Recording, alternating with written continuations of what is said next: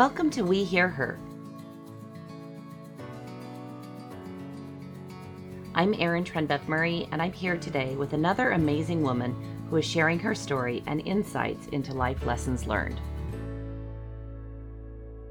Hey, I'm Erin Trenbeth Murray, and welcome to another edition of the We Hear Her podcast for women who succeed.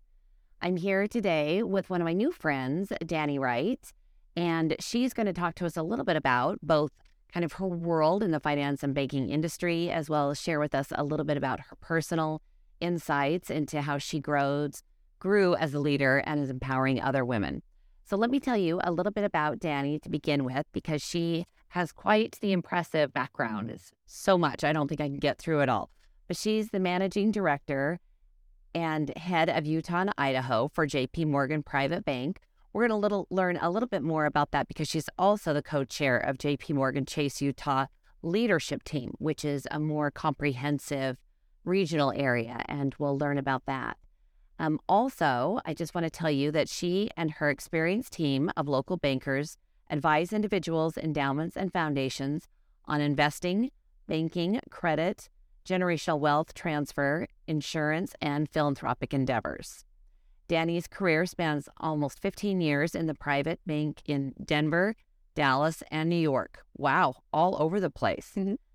Uh, she recently served on the U.S. Private Banking Operating Committee as head of business management and partner to David Frame, the U.S. Private Bank CEO.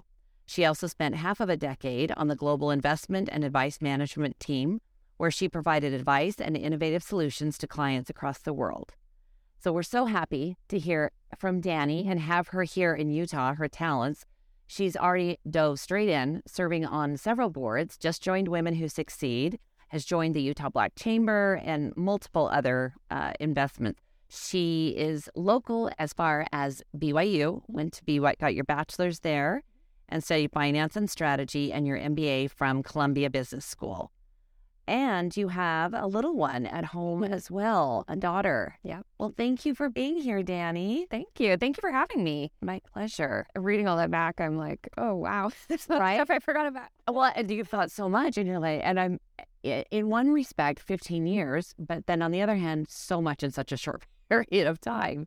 So maybe well, let's start um, with maybe help us to understand the multiple roles that you play from a professional perspective, and then I want to hear about your your lovely little one. Oh, so on a professional note, um, this is my dream job. So I um, maybe I'll tell you a little backstory, but uh, basically I was here on vacation about a year ago, and I stopped into the Salt Lake office, and I was part of J.P. Morgan, but I was in New York, and um, and I just saw what they were doing, and absolutely fell in love with it. So I feel really lucky now to be on the team, leading the team. Um, and my primary responsibility is the private bank, which helps um, anyone who has um, significant wealth needs. Um, and we do everything that you just talked about. But then in addition to that, I'm responsible for how JP Morgan Chase shows up in our community in Utah and in Idaho. And I'm really proud of that because my co chair in this leadership role is also a woman. Her name is Brittany Westover. And so we have women leading Utah. And um, I just think we have a phenomenal team. We have a great opportunity, and I love JP Morgan Chase and everything that we do. So I'm I'm really happy to bring that locally to the clients and people who need it. Oh, that's so fantastic! In my some of my previous roles before being um, with the foundation, um, JP Morgan Chase was always such a pillar to the nonprofit community as yeah. a whole, and um, really appreciate the investment they make in local communities. So that's so great. I'm glad to hear such an intimate part of that. Yes, and I have I have a lot um, a lot to catch up on, a lot to learn about what's been done here. But I I am really pleased. I looked through. I had someone pull like the history of J.P. Morgan Chase here in Utah. A few things surprised me, but made me really proud. Um, we've actually been here for hundred years. Everyone was like, I had no idea. I know. I didn't even know. Um, we started out as a it was American Savings and Loan mm. downtown. Um, but through that whole time, it was just so fun for me to see all the ways that we've been a pillar in the community and have invested in the community in a number of nonprofits. And um, and we have some really exciting things that are going on right now. But looking back, everything that we've done, we've worked really closely with the World Trade Center. We've worked really closely now with the Sorenson Impact Center and now with the um, Women's um, Utah Business Center. So there's a lot of good stuff that we've done, and we're we're just ex- I'm excited to jump in, learn more, and see how else we can contribute. Okay. Um, so what I'd love to know, because we're going to dive into a little bit about. I know you have such a true passion and love for um, diversity and inclusion, and for women, and to have unique voices and perspectives in this in the baking world that you're in. I'd love to know how old your daughter. She's two. Well, she's almost two. I'm saying she's two. I'm rounding up, but she's almost two. She's. Uh, I think her, her birthday's in May, and yeah, I, I cannot believe it's been two years. Really. and she's your only one. Mm-hmm. So you're just launching into this new realm, mm-hmm. and it's going to be so fun. Mm-hmm. It's going to be such a ride for sure. Um, what are you hoping when she leaves high school and she's ready to start looking at what is her future going to be? What traits or attributes are you hoping that you're trying to instill in her now that she will carry forward on her new adventure? That was such a good question. Um, I hope she's confident. And I think that's one of the hardest things, especially for women to feel, especially when you're at the age where you're entering the workforce and you're kind of uncertain about so many different things. You're uncertain about what you're good at. Um, but I just, uh, something I really like about little kids is they have no fear to try something new. Like it doesn't matter if she tries the same thing a hundred times and fails, but she's going to keep trying. Because she's just interested in learning. Um, but also, I love when she's proud of herself for learning something new and she's got that kind of internal confidence. So I hope she keeps that. I hope that she also, um, and I hope this for all women, but I hope that she's able to achieve her dreams, like whatever she wants to do. I hope that I'm supportive of that. I hope that she also has the confidence in herself just to go for it. Um, I felt that way in college, at least when I was looking to go into the workforce. I felt like I had opportunities and I had some internal confidence, and I think for me that's made all the difference. Although it's it's been an, an effort I've had to work on, you know, my whole life. But um, but I hope she has that, and she's very young now, so we have time. But I'm like, that's that's probably what I would wish for her. You'll blink. Yeah, and then it's gone. yeah. When you say um, something that you've worked on your whole life, what do you mean by that? Tell me more about that. So I've asked my my mom about this. Um, my mom was very good about finding something for each child that they were good at, finding something that we were good at, and um, spending time on that. So maybe it was playing sports. For me, there were I was, I guess I was talented in academics, so she emphasized that, um, and just each child had unique skill sets, and she wanted them to find something they were good at, really so that we could feel what it feels like to be good at something and to have confidence in ourselves and then build on that. And so, yeah, there's certain things in my life that I feel really confident about. Like I'm, I don't second guess myself. There are plenty of other areas where I'm totally self, you know, insecure about things. Um, so when I say that I worked on it my whole life, like I sometimes have to take a step back and say, I've been successful at a few other things in my life. This is a brand new opportunity and I might feel insecure about it right now, but I know that I can try hard things and I know that I can succeed in other areas where maybe that's ambiguous what the outcome might be. And if I can succeed there, then maybe I can succeed here. So I, I do think it's a constant effort because like many other women, probably many other people, I have a whole bunch of doubts and insecurities about myself, but I have to sort of push through those in order for me to try new things, try new challenges. And I've had to do that, my, you know, most of my career. And coach yourself. Yeah. Coach yourself up. I had someone once tell me, listen to yourself less and talk to yourself more. Mm. And I thought, I'm not sure. I wasn't wasn't as quick as you, not academic. Think about it for a minute. But it was the self doubt that was spinning or talking in my head, and I was listening to too much um, negativity yeah. or self doubt. Yeah. And the person was trying to say, talk to yourself, tell yourself, you know what? I was really good at that and I was really good at that. So I should be able to, I can try this, you know? Yeah. So that's kind of what you just said reminded me of of that statement. Yeah. Do yourself less and talk to yourself more. I follow that. And that. so when she is, um, let's say when, when she is 40 and um, you're out playing bingo and and shuffleboard and maybe some golf. Yeah. Um, she's gonna say, "My mom was blank." What do you think she'll say? I think she'll say my mom was kind. I I try to approach everything with a sense of kindness, um, especially in my parenting. Although she's again so young, like she probably has no, you know, uh, she but no understanding of what I'm actually trying. I'm going to check in with you when she's 14. Yeah, we're gonna try it. That's the other thing to say it then.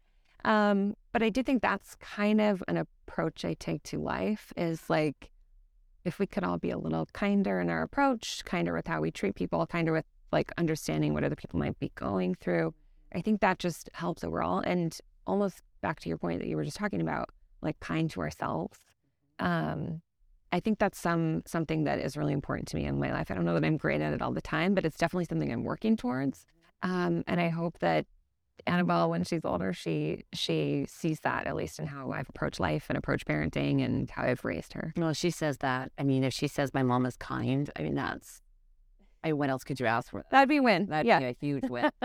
and I to let you know that that we have just gotten to know each other lately, and you come across to me so disarming and so genuine and kind. And um, I'm curious, how do you think that that um, those traits lend themselves, or maybe you find challenges with that in the world of banking? Mm, yeah, yeah, those don't always go hand in hand.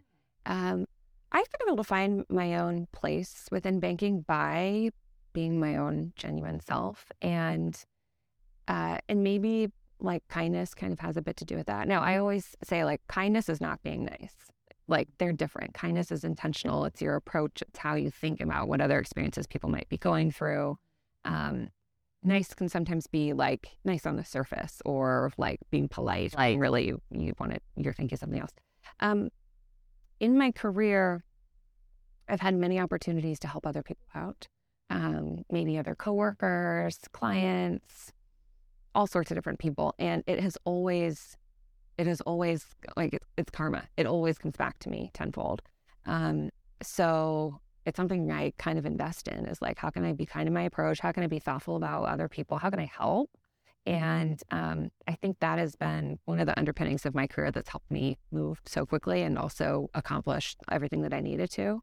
Um, I had a friend once say, um, like, if, if if someone's going to give you bad news, you might as well hear it from someone who's like being thoughtful about their approach or being kind to you or someone that you like that you, that you've worked with. So that's that's kind of been my thing. Not that I'm always giving bad news, but uh, like sometimes it's kind to tell someone the truth, Absolutely. and sometimes that is Percent. bad news. So, um, so I just try to always use that in my approach, and I think there's certainly um, a need for that in banking because this is people's money. It's their livelihood. It's the most personal thing that they deal with, and it enables them to do everything they want to do in life. It can be the biggest source of stress and pain. And so, um, when you're working with someone on such a personal level with something that means so much, it's really important to be human about it. So, do you find you've been uh, around the country, different cities? Mhm. Have you found that your approach has been received differently in different cities that you've lived in? Uh, yes. When I moved, um, a short uh, illustration of this is when I moved from Texas to New York, I greeted everyone with a hug. And I, I learned quickly you don't do that in New York. so, um, I think you're pickpocket. you know, they're like, what are you doing? Um, yeah, I guess my approach has changed a little bit. I think New York taught me a lot of a lot um, got, uh, about myself, a lot about the world. Um, I loved my experience there, and I love New Yorkers for their very New York way. Um, I just finished up ten years there, and so I feel like that was a really solid chapter in my life. Um, but yeah, I think um, I've learned to adapt to different teams, different styles, and I think that's also a great skill to develop in yourself. Is like, can you adapt and figure out what skills of yours are needed in a particular environment, team, you know, city. Um, so yeah, so I've definitely cha- changed my approach where needed, but I think generally speaking, that's probably something consistent throughout my years or throughout my years in different places. Different degrees. Oh yeah, like or how you express. yeah, yeah, So you're being kind to the New Yorkers by not hugging them. right. That makes it very uncomfortable. Yeah. yes, exactly. Um, so, anyways, and I, I, I really do. I've had so many amazing mentors that I've looked up to, has, who have also um, just, and maybe less on the, maybe more focused on the being genuine about how they approach their work, how they present themselves, and how they live kind of an authentic life. I've had a lot of people to look up to like that, so I try to model that myself. So you've had it's so much success and um, professionally, and certainly now with your little family. Um, what is it like for you when it it appears and feels that you know when you put your mind to something and you're curious, you're very curious in nature about people and how you can uh, navigate and make things work. You recognize that money is very, very personal and this impacts their lives. Um, so you've had a lot of professional success, it sounds, with all your your career changes. Could you talk a little bit about a time where you didn't have the win mm-hmm. and how a young woman that may be hearing this podcast who has been had a pretty, you know, pretty good go of it mm-hmm. and then hits hits something hard, how did you cope or deal with that or move forward? First of all, I think if you look like the the bio that you read, it looks like there was a lot of success. What it doesn't highlight is a lot of failure. And I think that's something important for everyone to know is like no one who has been successful in their lives has done so without any failure. It is uh, I probably had just as much failure as I had success. And recognizing that I think is important because otherwise you're going to hold yourself to an unrealistic um, standard and and think like this person was successful and didn't have to try that hard, but like behind the scenes tons of failure right and left. Um, what I've, I'll, I'll give an example of, you know, a big failure, but I, I've just tried to views, view failure as a learning opportunity because I think if you can learn from failure, then you're succeeding. Like then you've learned something from it. Then it's all for something, and then you can maybe avoid that next time, or you know make a different decision next time, or you're just smarter for it in the future. Uh, so going back to my years at BYU, I um, I I actually applied to the to the Marriott Business School, and I actually didn't get in the first time. And I say the first time because I eventually got in, but uh, the news was devastating to me because I had, you know, I had felt like I had succeeded in different times in my life, and I was all I wanted to do was go to the business school, and I didn't get in. And um, and so I remember reading the email that was a rejection email and just feeling like, what do I do next? Like, what do I do next? And um, I remember having a conversation with my parents, and this will tell you a little bit about you know the parenting style that I was brought up in. Um, and I think I approached my parents and I said, "Well, I'm going to do something different. I'm going to pick a different major. I'm like, there's something else, and that'll that's what I'm going to do." And my dad was very um, he was very understanding, and he said, "We'll support you no matter what you want to do," and that sounds like you know a good plan. And my mom, she said, "No, like, no, You've always wanted to go to business school. Like this has been your dream. Just get there and, you know, try a little harder. We're going to like retake a class. You're going to get a tutor. Like get in there, roll up your sleeves. Like this is something you've wanted. And I can't stand by and see you not do it. And I'm sorry that I get emotional and I did not expect it. But um, those are the type of mentors that you need in your life. You need someone who recognizes your strengths. And when you fail, they're there with you, supporting you and encouraging you to try again. And so, gosh, we'll have to edit this out. I'm like crying way too much. But um, but that is, I think, that is what mentorship is to me, and that's what advocacy is. And so, um, so my whole career would have been different if I hadn't, you know, listened to my mom back then. And um, anyway, so I took that failure, and I went back and I retook some classes, and I got tutors, and I, you know, I I um uh, I just applied again and got in. And I think about that a lot because sometimes looking like talking about, you know, the bio and if we were to list all of our failures, like I think if you look at successful people in the world, that's what they do. They just get back up again, try again, like try a different way. Like if that is your goal, don't let anything stand in your way. Try it until you succeed. So that's that uh, sorry I got so emotional, but oh. but um but that I think I've seen time and time again in my career. I've tried to do that with those that I mentee and those that I help, and um and that's who we all need for us. Like we need someone that's cheering us on to help us succeed and help us achieve our dreams. And so um so I like that story because that was a moment of failure, and I've learned from it, and it's made everything else possible. I just love that there's this combination of both parents with unconditional love and both with support. Uh, but the different personality or flavor of each. Um, and your mom just tough love, like, oh no, no, no, no, no, no. we are going to get a tutor and some classes. And I, I think she sounds amazing. Yeah. Love to meet her. Yeah. but it makes it, it's obvious that um, represents the woman that you are Mm-hmm. today, that tenacity and work ethic. And I, I wonder uh, the young folks today, certainly not all of them by any stretch of the imagination, but um, as they're moving into their college and careers, that that tenacity to push through. So it didn't work. It didn't work. You failed. Try again. Yep. Try again. Try again. And um, I wonder, is there is it is there a magic is there a magic potion or with your two year old? I think that I helicoptered way too much. I saved my boys way too much. Um, because I wanted I wanted them to be so happy and successful. Um, I wish I would have been more like I need to let it fall, Yeah. fall hard early on and start building that up. What do you think it will be like when your little two year old is nine and didn't win first place at the science fair uh, or, you know, 16, 17, and asked to prom? What do you think that's going to be like? Well, there's stuff, such tough moments. And I think my instinct probably will be to helicopter. Save. and I'm gonna have to pull myself back out because I think you're right. And um, we have, like, we have as humans, we have to experience the failure and we have to experience the low to know what the high also might be. Um, so yeah, I think it's and it's tough because, and I've, I'm thinking about this in my professional life too. I've had many great managers and mentors and bosses.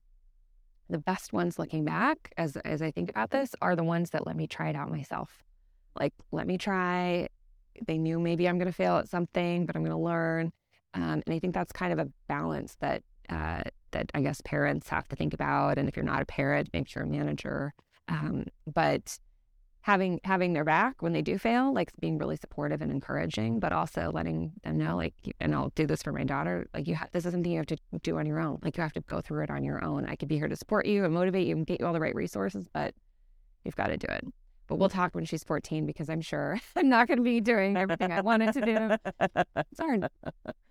No, from what I hear, you just write a plan of how to parent and then it works perfectly and they do exactly what you want. well, I think you are a tremendous role model for your daughter. I I bet your parents are so incredibly proud of the human being that you are personally and professionally. And it's truly been a pleasure to get to know you just the last few months. So thank you so much Likewise.